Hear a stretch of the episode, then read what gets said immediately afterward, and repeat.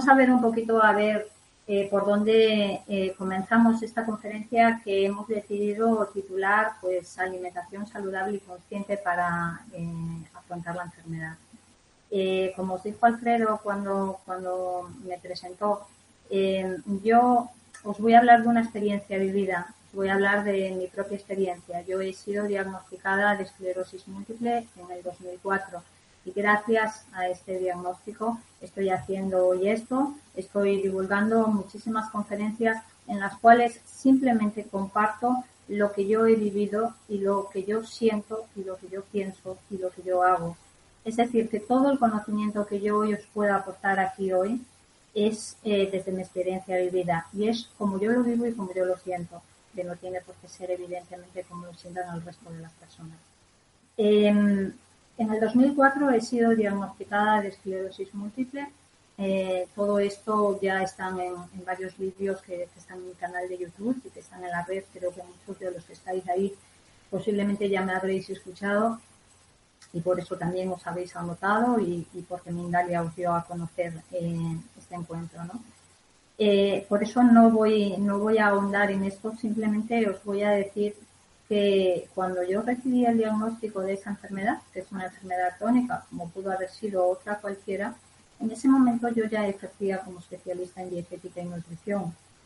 Eh, dentro del currículum que os dijo Alfredo, pues bueno, eh, mi búsqueda al principio fue dentro del mundo de la ciencia, de la mano de la universidad, de la mano de la mente racional pero luego, como digo yo, el universo me derivó a, otros derroteros y mi comienzo eh, fue con, alimentación. Eh, cuando yo recibo el diagnóstico de la enfermedad, eh, yo estaba completamente convencida de que mm, la causa de mi enfermedad era una circunstancia que estaba viviendo en ese momento en mi vida, ¿no? Pero bueno, como yo ejercí de especialista en dietética y nutrición, entre otras cosas, pues dije, bueno, pues vamos a, poner en práctica lo que me ha enseñado la universidad y vamos a, poner en práctica lo que yo también ya, ya predico en consulta. Todavía más en práctica, porque yo en ese momento consideraba que me alimentaba de manera saludable. Por eso, bueno, también pensaba que, que la causa de mi enfermedad, el origen de mi enfermedad, no estaba dentro del cuerpo físico, no estaba en una mala alimentación quizá un error también, ¿no? Porque sabemos que siempre podemos mejorar en todo. Entonces, bueno, pues em, os voy a decir que cuando yo recibí ese diagnóstico en, una sala del hospital, eh, yo hice una petición al universo. Eh, yo le pedí al universo que por favor que me enviara las herramientas necesarias para salir de ese diagnóstico, para solventar los síntomas que estaba teniendo en ese momento, que eran parálisis de piernas, eh, y, que me enviara las herramientas necesarias.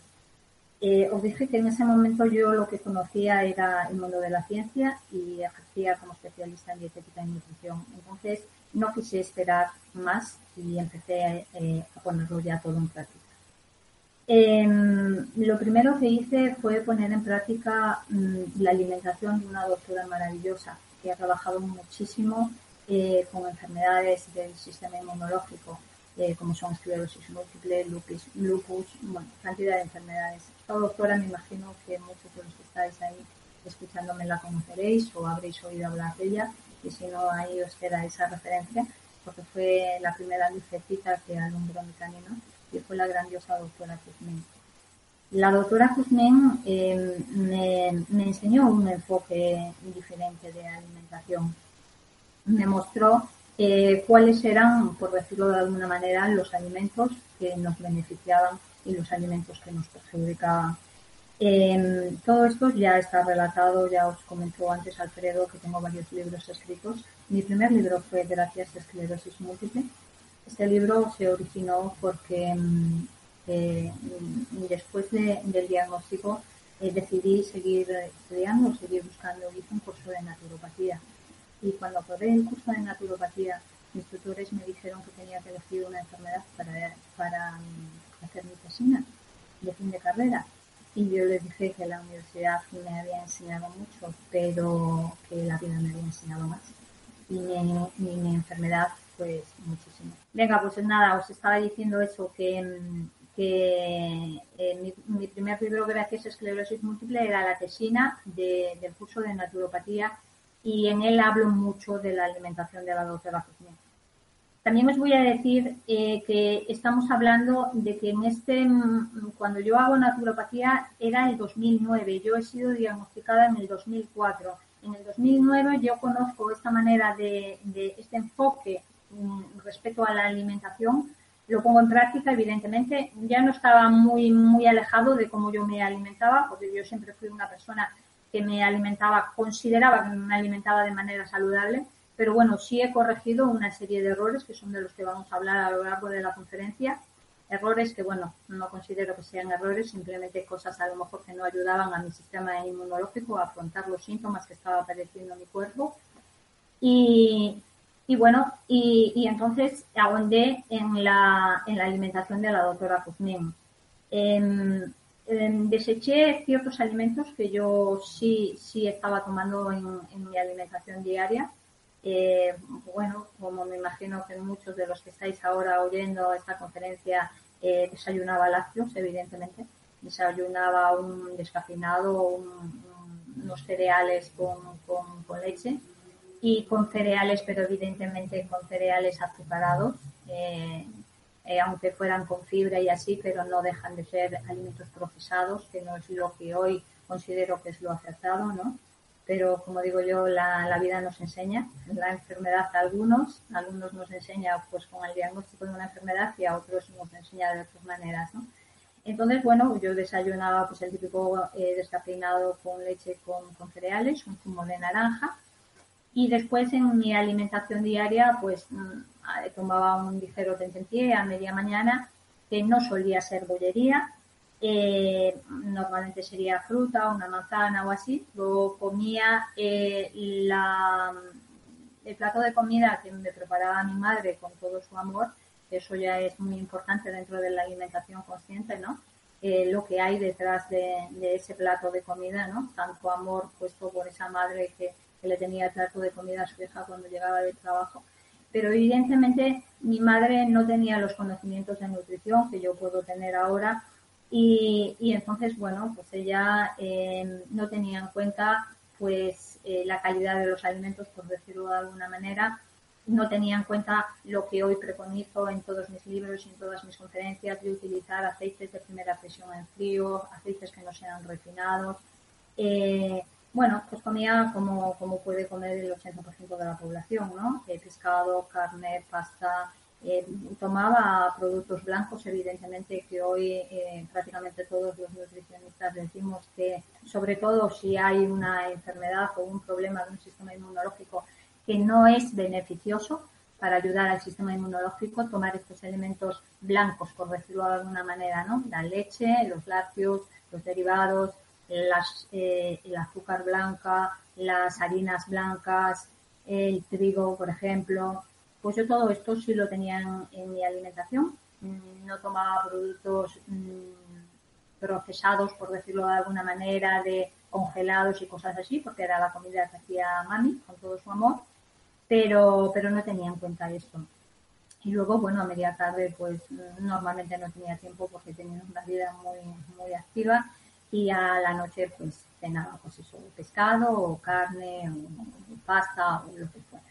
Evidentemente me mantenía en peso porque ya os digo, yo ya hacía deporte. Cuando yo fui diagnosticada de la enfermedad estaba corriendo cuando yo sentí el primer síntoma. Y, bueno, estaba en peso, siempre he estado en peso. Pero eh, bueno, la enfermedad me abrió los ojos y me mostró eh, que sí nos podemos ayudar con una serie de alimentos y con unos hábitos alimenticios. Entonces, bueno, lo que os decía, eh, mi primera búsqueda, eh, mi primera lucecita dentro de la alimentación fue la doctora Kuzmin y ahí empecé a profundizar. ¿Qué ocurre? Que no he dejado de seguir buscando y entonces evidentemente a mi puerta llegaron otras informaciones y otras herramientas. En mi canal de YouTube eh, veréis que hay muchas conferencias de alimentación. Dentro de las conferencias de alimentación que hay, la primera o de las primeras debió de ser alimentación consciente, cosa que considero sumamente importante. Eh, alimentación consciente para mí es no solo fijarnos ni prestar atención a lo que como, sino cómo lo como, por qué lo como, con qué actitud lo como. Entonces, eh, considero de vital importancia esto, por eso he sacado mi último libro, Alimentación Holística, donde hablo de este enfoque de la alimentación. Eh, después eh, tengo también conferencias de alimentación alcalina, porque también he ahondado en toda esta información que me parece estupenda y fenomenal, que, ha abierto muchas, muchas, muchas puertas eh, para, para, solucionar estos problemas, no solo de una esclerosis múltiple, sino de cualquier enfermedad crónica, de cáncer, etcétera. Eh, intentaremos hablar de ello y si no os invito a que si no me da tiempo a lo largo de esta hora que yo tengo para exponer lo que os quiero compartir que vayáis más o menos haciendo las preguntas ya para ver si en la siguiente podemos contactar, eh, contestar a las preguntas que hagáis. Em, para mí es fundamental. Eh, evidentemente no soy yo sola la que dice esto, gracias a Dios ya hace miles, miles, miles de años que se viene con esta información. Pasa que hemos dejado de, de prestarle atención, aunque ahora volvemos a ello, evidentemente. Y, hay médicos, naturópatas y mucha gente que le da muchísima importancia a la alimentación alcalina. La alimentación alcalina es aquella alimentación que nos permite que, los fluidos de, este ser vivo, de este cuerpo, eh, la sangre, la orina, estén en estado alcalino en estado alcalino eh, ya hay muchos premios Nobel que lo han demostrado, o sea que esto ya científicamente ya está aceptado. No proliferan las enfermedades crónicas. Cuando nosotros tenemos un pH alcalino, si nuestra, el pH de nuestra sangre oscila entre 7,365 y 465, sería lo ideal. Si nosotros tenemos un pH ácido, Vamos a ver, el pH neutro es 7, sabemos que un pH ácido es inferior a 7 y un pH básico sería superior, ¿vale? Si nosotros tenemos un pH eh, alcalino, eh, no debería de haber enfermedad. La enfermedad no prolifera. Por eso esto es de vital importancia. Y podemos conseguir eh, tener un pH alcalino con alimentación, aunque no es solo la alimentación lo que influye en el pH alcalino, sino que el estrés, las emociones, eh, evidentemente eh, tenemos que tener una alimentación saludable, hacer deporte, respirar, oxigenarnos, eh, tener vida al aire libre, contacto con la naturaleza. Pero bueno, hoy creo que, vamos a tener que prestarle más atención a, la alimentación, aunque siempre digo que no nos podemos olvidar del resto de las cosas que afectan para, para, estar en un estado de bienestar y salud. Bueno, entonces, em, fundamental una alimentación consciente, fundamental una alimentación alcalina y vamos a intentar entonces em, eh, explicar un poquito eh, lo que yo considero que, es importante para, para, todo esto. Primero mm, voy a intentar llamaros la atención eh, de por qué es tan importante esto. ¿Y por qué es tan importante no solo eh, en las personas que hemos sido diagnosticadas con una enfermedad crónica, que dijeron que sería de por vida, sino que es importantísimo para todas las personas, para todos, eh, para los críos, para todo ser vivo. Em, yo últimamente estoy dando también muchas conferencias de alimentación a, a los grandes maestros que son los reyes de la casa, que son los peces y con ellos se me llena el corazón cada vez que estoy eh, con ellos porque son como esponjitas absorbiendo todo, ¿no? Entonces yo con ellos sí utilizo PowerPoint para, para que estén un poquito más atentos, ¿no? Normalmente no utilizo PowerPoint cuando doy conferencias, pero con los peques sí para, para llamar su atención. Entonces, para, para que ellos vean la importancia de, de que nos fijemos en qué alimentos llevamos a nuestra boca, yo utilizo un PowerPoint y en este PowerPoint le voy mostrando imágenes y le muestro primero una planta o simplemente le hago la pregunta y le digo, mira, ¿vosotros tenéis plantas en casa? Y ellos me dicen, sí, sí, sí, tenemos. Y yo le digo, ¿y quién las cuida? ¿Papá o mamá? Y digo yo, ¿y qué le, qué le dan de comer o qué le dan de beber a estas plantas? Y ellos dicen, agua, agua. Y yo digo, ¿y qué pasaría si le diéramos gasolina? Entonces ellos dicen, wow, pues que se mueve. Y dije, ah, muy bien. Y después le pregunto, ¿y tenéis animalitos en casa? ¿Tenéis perros o gatos? Sí, sí, tenemos, tenemos. ¿Quién os cuida? Pues también papá o mamá. Y le digo yo, ¿y, qué, le dais de comer al, perrito, por ejemplo? Pues me dicen pienso o carne. Y le digo yo, bueno, ¿y a ese perrito de beber le dais agua, no? Si le dierais gasolina, ¿qué le pasaría? Oh, pues que se muere.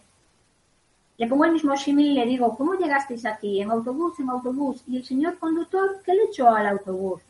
Gasoil o gasolina, y ah, y si le echara agua, ese autobús no andaría, ¿no? Entonces ya los tengo a todos conmigo y le digo, ¿os dais cuenta de la importancia tan grande de que sepamos qué alimento metemos en nuestra boca para nutrir este cuerpo y para que estemos en perfecto estado de salud y bienestar y podáis estudiar todo el día y correr y saltar y ser felices, pues vamos a hablar un poquito de esto. Pues a todos los que estáis detrás de la cámara, eh, que evidentemente como no os estoy viendo, pero sí os estoy sintiendo, como todos hemos sido niños, también os quiero llevar este mensaje. Fijaros cuán, cuán importante es eso, que seamos conscientes de qué alimento llevamos a la boca y que veamos la diferencia entre comer, alimentarse y nutrirse. Comer es un acto en el cual yo cojo cualquier sustancia y lo llevo a la boca y a través de la boca empieza un proceso, sin fijarme qué, es lo que yo llevo a mi boca y también sin fijarme ni, ni, ni, qué estoy haciendo en ese momento, ni si lo hago porque tengo ganas de comer, si lo hago porque estoy triste, si lo hago porque tengo necesidad de amor eso es de vital importancia. Eso sería comer. Alimentarse, pues nada, pues escoger uno de estos alimentos y ya ver si esos alimentos son los que necesita este vehículo para que pueda realizar su trabajo. Pero ocurre que ese alimento llega a la boca y en la boca ocurre la primera digestión. Y cuando ocurre la primera digestión, vienen unos seres vivos maravillosos que son los enzimas y que son los, los animalitos que nos ayudan a digerir esos, esos alimentos. Y lo que hacen es transformar esos alimentos en lo que realmente necesita esta máquina, que son los nutrientes. Entonces, creo que también es de vital importancia que seamos muy conscientes de cuáles son los nutrientes que hacen que esta máquina esté en perfecto estado de salud y bienestar y que estemos en el estado normal que debemos de estar.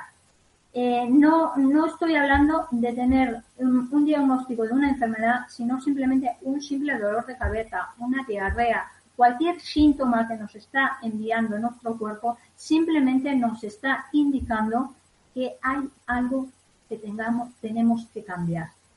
A lo mejor tenemos que empezar por la alimentación y a lo mejor es la alimentación a la que le tenemos que prestar atención. Entonces, si le prestamos atención a la alimentación, vamos a ver cuáles son los nutrientes que necesita nuestro cuerpo para estar en ese estado en el que queremos, en el que queremos estar de bienestar y salud, sin esos síntomas. Los síntomas simplemente si vienen son un aviso y nosotros los escuchamos y cambiamos, ¿vale? Los nutrientes eh, que necesita este cuerpo físico, pues me imagino que prácticamente todos en algún momento y más, bueno, los que estáis ahí posiblemente hayáis visto cantidad de vídeos donde os han hablado de esto, que los nutrientes pues hay macronutrientes y micronutrientes. Dentro de los macronutrientes, pues tenemos los hidratos de carbono, las proteínas, los lípidos, que cada uno pues aportan lo que tengan que aportar. No me voy a parar ahí porque hay muchísima información sobre esto y si realmente pues estáis interesados, pues eh, tenéis eh, muchísima información en libros, en vídeos en lo que sea y si no, pues lo dicho, al final hacéis preguntas, ¿de acuerdo? Pero también es de vital importancia saber qué alimentos nos aportan estos macronutrientes y los micronutrientes, que son las vitaminas, los minerales, ¿de acuerdo? Que son imprescindibles, imprescindibles para que ocurra este proceso de transformación del alimento en sus sustancias nutritivas, en los nutrientes. Para ello es fundamental que tengamos la cantidad necesaria de estos micronutrientes, vitaminas y minerales que nos ayudan a todos estos procesos digestivos y a todos los procesos metabólicos que necesita nuestro cuerpo. Bien, pues eh, los alimentos que nos aportan en las cantidades necesarias y que, que son más biodisponibles, es decir, que nuestro cuerpo tiene que gastar la mínima cantidad de energía para que se conviertan en los nutrientes necesarios, pues los alimentos más em, saludables son de los que vamos a hablar ahora. Son los que están incluidos dentro de lo que conocemos como la dieta alcalina o los alimentos que ayudan a alcalinizar, a alcalinizar este cuerpo, alcalinizar la sangre, alcalinizar este vehículo, ¿vale? Entonces, eh, podríamos hablar de cuáles son los alimentos eh, medicamentos o los alimentos beneficiosos, por decirlo de alguna manera, y cuáles son los alimentos que debemos de desechar y que debemos de ir sacando de nuestra alimentación. Cuando yo digo debemos de ir sacando de nuestra alimentación, vamos a ver, eh, cuando yo doy conferencias de alimentación, más o menos, yo puedo sentir la energía que hay en la sala, y más o menos puedo ver que hay personas que están en la fase de alimentación en la que yo estaba hace unos años, en las cuales todavía toman lácteos, todavía toman café, todavía toman cereales, etcétera, etcétera. Y luego hay personas que a lo mejor ya están en esa fase en la que ya utilizan alimentos vivos, no utilizan alimentos procesados. Como evidentemente detrás de esta cámara hay miles de personas yo hoy eh, con, este regalo que me ha dado Mindalia voy a intentar resumir todo lo que pueda para llegar y para, y para transmitiros el, mensaje eh, sin hacerme muy repetitiva, ¿vale? Sin ahondar en cosas que a lo mejor ya estáis más que cansados de hoy. Entonces, Em, voy a hablaros un poquito de cuáles son los alimentos que yo considero que debemos de evitar y cuáles son los alimentos que debemos de incorporar en nuestra alimentación, ¿vale? Eh, os lo vuelvo a decir, eh, todo esto es lo que yo hoy practico y toda esta información me ha llegado gracias a grandes investigadores y gracias a grandes personas que han seguido el camino que yo he seguido también, ¿no? Que han investigado, que han eh, practicado y que han visto cuáles son los resultados. Em, en mi libro Alimentación Holística, yo tengo un capítulo donde hablo de los diferentes tipos de dietas. La dieta ovulazo vegetariana, la vegana, la macrobiótica, la dieta del grupo sanguíneo, la dieta de la doctora Kuzmin, la dieta del doctor Jan que también trabaja muchísimo las enfermedades del sistema inmunológico. Y yo me he dado cuenta que al final eh, todos tienen algo en común. Y el algo en común que tienen prácticamente son estos, estos alimentos de los que vamos a hablar ahora.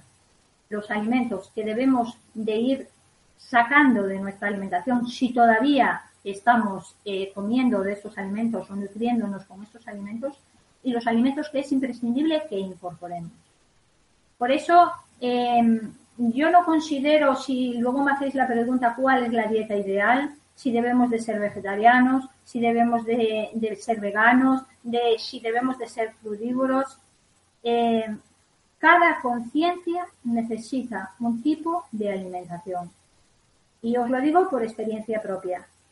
Mi conciencia ha cambiado en estos años, pero de una manera vertiginosa y gracias a Dios seguirá cambiando. Cuando Alfredo nos presentó, dijo que gracias a todo esto he llegado a conocer lo que es el amor. Gracias a todo esto he despertado la conciencia. Y gracias a mi despertar de conciencia he ido variando mi alimentación paulatinamente. Yo, por ejemplo, ahora mismo no como carne, pero eso no quiere decir que yo esté aconsejando a las personas que no coman carne, porque yo considero que cada alimentación es la ideal según el nivel de conciencia que tengan las personas en ese momento. Yo hoy soy incapaz de comer carne. ¿Por qué soy incapaz de comer carne? Porque hoy siento. Siento lo que sienten esos animales. Y si yo tomo ese alimento y lo incorporo en mi cuerpo físico, también estoy incorporando no solo los nutrientes, sino que estoy incorporando lo que esos animales han sentido. Y evidentemente estoy incorporando las hormonas que le han metido y todo eso, que eso ya sabemos que es fundamental también, ¿no? Pero eso no quiere decir que una persona que sienta comer carne pueda comer carne. Evidentemente, la carne acidifica mucho, ¿de acuerdo? Entonces, si eh, nosotros eh, vemos que es de vital importancia tener un pH alcalino para estar en estado de bienestar, pues también tenemos que ser muy conscientes de cuáles son los alimentos que más acidifican. Y dentro de ellos, la carne que mi sistema inmunológico consideraba que en ese momento necesitaba de esa fuente, hoy por hoy no. Hoy por hoy lo tomo exclusivamente en la alimentación. Lo tomo con mi maravilloso batido verde que me tomo en el desayuno por las mañanas, que le echo semillas de chía algunas veces, semillas de lino otras veces eh, habrá personas que digan que eh, la chía o el lino no tienen el omega. Eh, es que si me meto ahí me voy a meter en lo científico. A lo mejor tendríamos que hacer otra conferencia de esto. Cuando hablamos de ácidos grasos insaturados, insaturados, perdón, podemos hablar de EPA, de DHA. Bueno, vale. Va a haber personas a lo mejor que digan que la semilla de lino o la semilla de chía no da la cantidad suficiente de DHA. Por eso yo os invito a que si estáis diagnosticados de una enfermedad crónica, si hay síntomas, entonces sí tomarlo extra, tomarlo en suplementación y cuando, por ejemplo, en mi caso ya no hay síntoma ninguno, ya no hay eh, señal ninguna del cuerpo, entonces el cuerpo simplemente, mi cuerpo me está diciendo que ya no hace falta esa suplementación y que lo único que hace falta es alimentarse de manera muy saludable, ser muy feliz, amar muchísimo y tener mucha confianza en que eh, las enfermedades nos las creamos nosotros. Entonces, que me voy por otro lado y estamos hablando de la alimentación. Eh, yo deseché de mi alimentación eh, los lácteos y sus derivados, os dije que fui drástica en el momento del diagnóstico y lo hice tajantemente. No tomaba nada de lácteos, nada de derivados lácteos. Deseché las harinas blancas. Eh, tomaba exclusivamente em, arroz integral, mijo. No quité el gluten en el momento. Hoy, por ejemplo, si la persona tiene una patología con unos grandes síntomas, sí se lo aconsejo yo en el momento del diagnóstico no lo quité, pero también os voy a decir una cosa. Cuando yo escribí Gracias esclerosis múltiple, ahí hablo sobre todo de la alimentación de la doctora Cisne. Yo fui eh, observando mi cuerpo, fui negociando con mi cuerpo, fui preguntándole a mi cuerpo qué era lo que me quería decir. Y había cosas de la alimentación de la doctora Juzmín que me sentaba muy bien, pero que eh, me costaba digerir muchísimo. Me explico. Dentro de la, alimentación de la doctora Kuzmin, ella hablaba de un desayuno que es conocido como la crema Woodby, que en mi blog, por ejemplo, está colgado y está la receta como yo la hacía hace 12 años. ¿Qué observaba yo? vale, que me aportaba eh, los nutrientes que mi cuerpo necesitaba, pero que yo tenía malas digestiones. Tenía hinchazón, me costaba mucho eh, digerir ese desayuno, era un desayuno muy indigesto, me provocaba gases, me provocaba flatulencias. Entonces fui observando cómo podía modificar eso. Y hoy por hoy, por ejemplo, hago un desayuno que sí tiene semillas de lino o semillas de chía, pero por ejemplo ya no hago el desayuno de la crema pudding, porque el desayuno de la crema pudding eh, nos decía de incorporar algún cereal integral, que podría ser una cucharadita simplemente de arroz integral, o a veces aconsejaban la avena, aunque la avena eh, dicen que tiene trazas de gluten. Bueno, lo que yo os decía, que a mí el desayuno tal cual yo lo hacía no me sentaba bien. Entonces fui observándome y fui modificando todo esto. Y pasé a hacer el desayuno que hoy hago, por ejemplo. ¿Motivo lo que desayuné hoy? Bueno, pues hoy simplemente cogí eh, piña natural, eh, cogí calabacín, espero que por ahí se llama así, y si no, ponéis en Google calabacín en español. Eh, tenía las semillas de, chía a remojo desde la noche anterior y fijaros, y así aprovecho y hablo de esto que me parece de vital importancia también. Las semillas de chía yo eh, las puse a remojo con una cosa que se llama kéfir de agua. Es No es, eh, Gloria, te quedan 15 minutos de conferencia, te recuerdo. Para que tengas un, un, control sobre el tiempo que estás utilizando. Vale, vale, Alfredo, muchísimas gracias. Pues lo que os decía, em, que dentro de los alimentos medicamento, que es eh, a lo que le voy a, dar prioridad ahora estos 15 minutos, gracias Alfredo por, por, avisarme porque creo que es de vital importancia eh, dar este mensaje para que luego si quieren hacer las preguntas pertinentes que las hagan. Eh, los alimentos medicamento, por llamarlo de alguna manera, que yo utilicé son los ácidos grasos insaturados, ¿de acuerdo? Los omega 3, os dije en un primer momento lo hice con suplementación y ahora con alimentación. Eh, la semilla de lino las semillas de chía. Eh, la gran maravillosa cúrcuma, que es el antiinflamatorio natural mejor que hay. Eh, la cúrcuma, por ejemplo, yo la utilizo como aliño. Por ejemplo, yo si me hago un arroz integral, que lo hago con vegetales exclusivamente, ¿Por qué? Porque considero también de vital importancia, eh, que hoy no nos va a dar tiempo, pero Dios dirá, algún día a lo mejor lo hablamos, la disociación de los alimentos. Lo que se estaba diciendo, a mí aquel desayuno me era indigesto.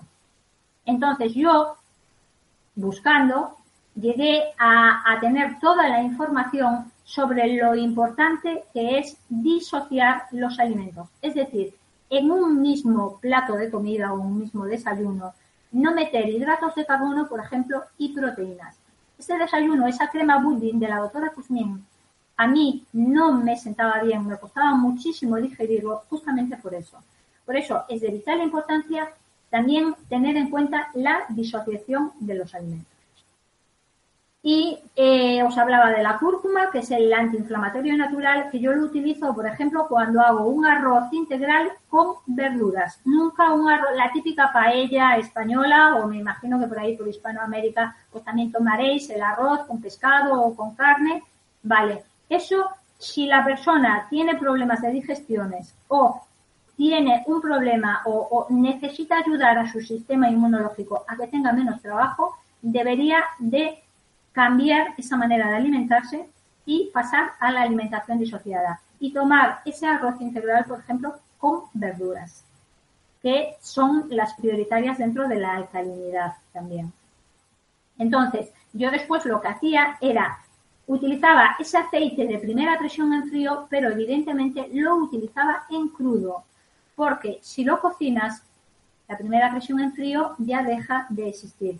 Entonces me preparaba un aliño donde mm, una salsita para echarle por encima al arroz, donde utilizaba ese aceite de primera presión en frío, utilizaba la cúrcuma y utilizaba un poquito de pimienta para permitir que nuestro organismo absorba, ayudar a la cúrcuma, ¿vale?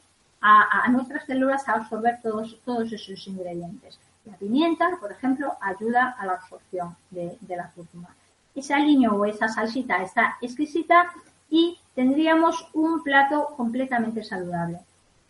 Hablábamos de los alimentos medicamentos y dentro de los alimentos medicamentos creo que eh, es de vital importancia lo que os mencionaba antes. Por ejemplo, yo eh, las semillas de, de, chía las pongo a remojo con kéfir de agua. Esto me da pie a mencionaros los fermentados, los fermentados y los germinados considero de vital importancia también dentro de la alimentación. Los fermentados, pues por ejemplo, podrían ser este kéfir de agua. Os puedo decir que yo hace años, el primer kéfir que conocí fue el kéfir de leche. Pero evidentemente, como saqué los lácteos de alimentación, pues yo ahora utilizo el kéfir de agua, que podéis buscar también información en internet, en mi blog, en el blog y en, los, y en las conferencias de los maravillosos, em, las maravillosas personas que, se encargan de difundir toda esta información. Y em, También es de vital importancia los germinados. ¿Por qué los germinados? Porque yo considero de vital importancia incorporar alimentos vivos. ¿Por qué? Porque esta máquina es un ser vivo. Está formado por células vivas. Por lo tanto, el alimento que eh, pide y que necesita es un alimento vivo. Y dentro de los alimentos vivos, pues qué mejor que una semilla que está creciendo. Y entonces, pues eh, además es mm, súper barato, súper fácil de hacer. Eh, ya no me va a dar tiempo a, explicarlo, pero tenéis muchísima información ahí, cómo poder germinar semillas, ¿vale? Y así incorporar a vuestra alimentación los alimentos que considero fundamentales, que son pues eh, esos granos vivos, las semillas. Por ejemplo, las semillas de alfalfa son una fuente de vitamina C impresionante. Tenemos que, em, cuando hablamos de los micronutrientes y os hablé de las vitaminas y de los minerales, os dije que es de vital importancia tener los micronutrientes necesarios para poder realizar toda la actividad metabólica que realiza nuestro organismo. Y eh, cuando nosotros tenemos la semilla viva, es decir, no, no la matamos con, con cocciones prolongadas, pues eh, esas vitaminas están íntegras. Entonces, considero de vital importancia siempre meter algún crudo en la alimentación y dentro de los crudos pues podemos meter las maravillosas semillas germinadas. Entonces, para acabar, antes de que me pare Alfredo,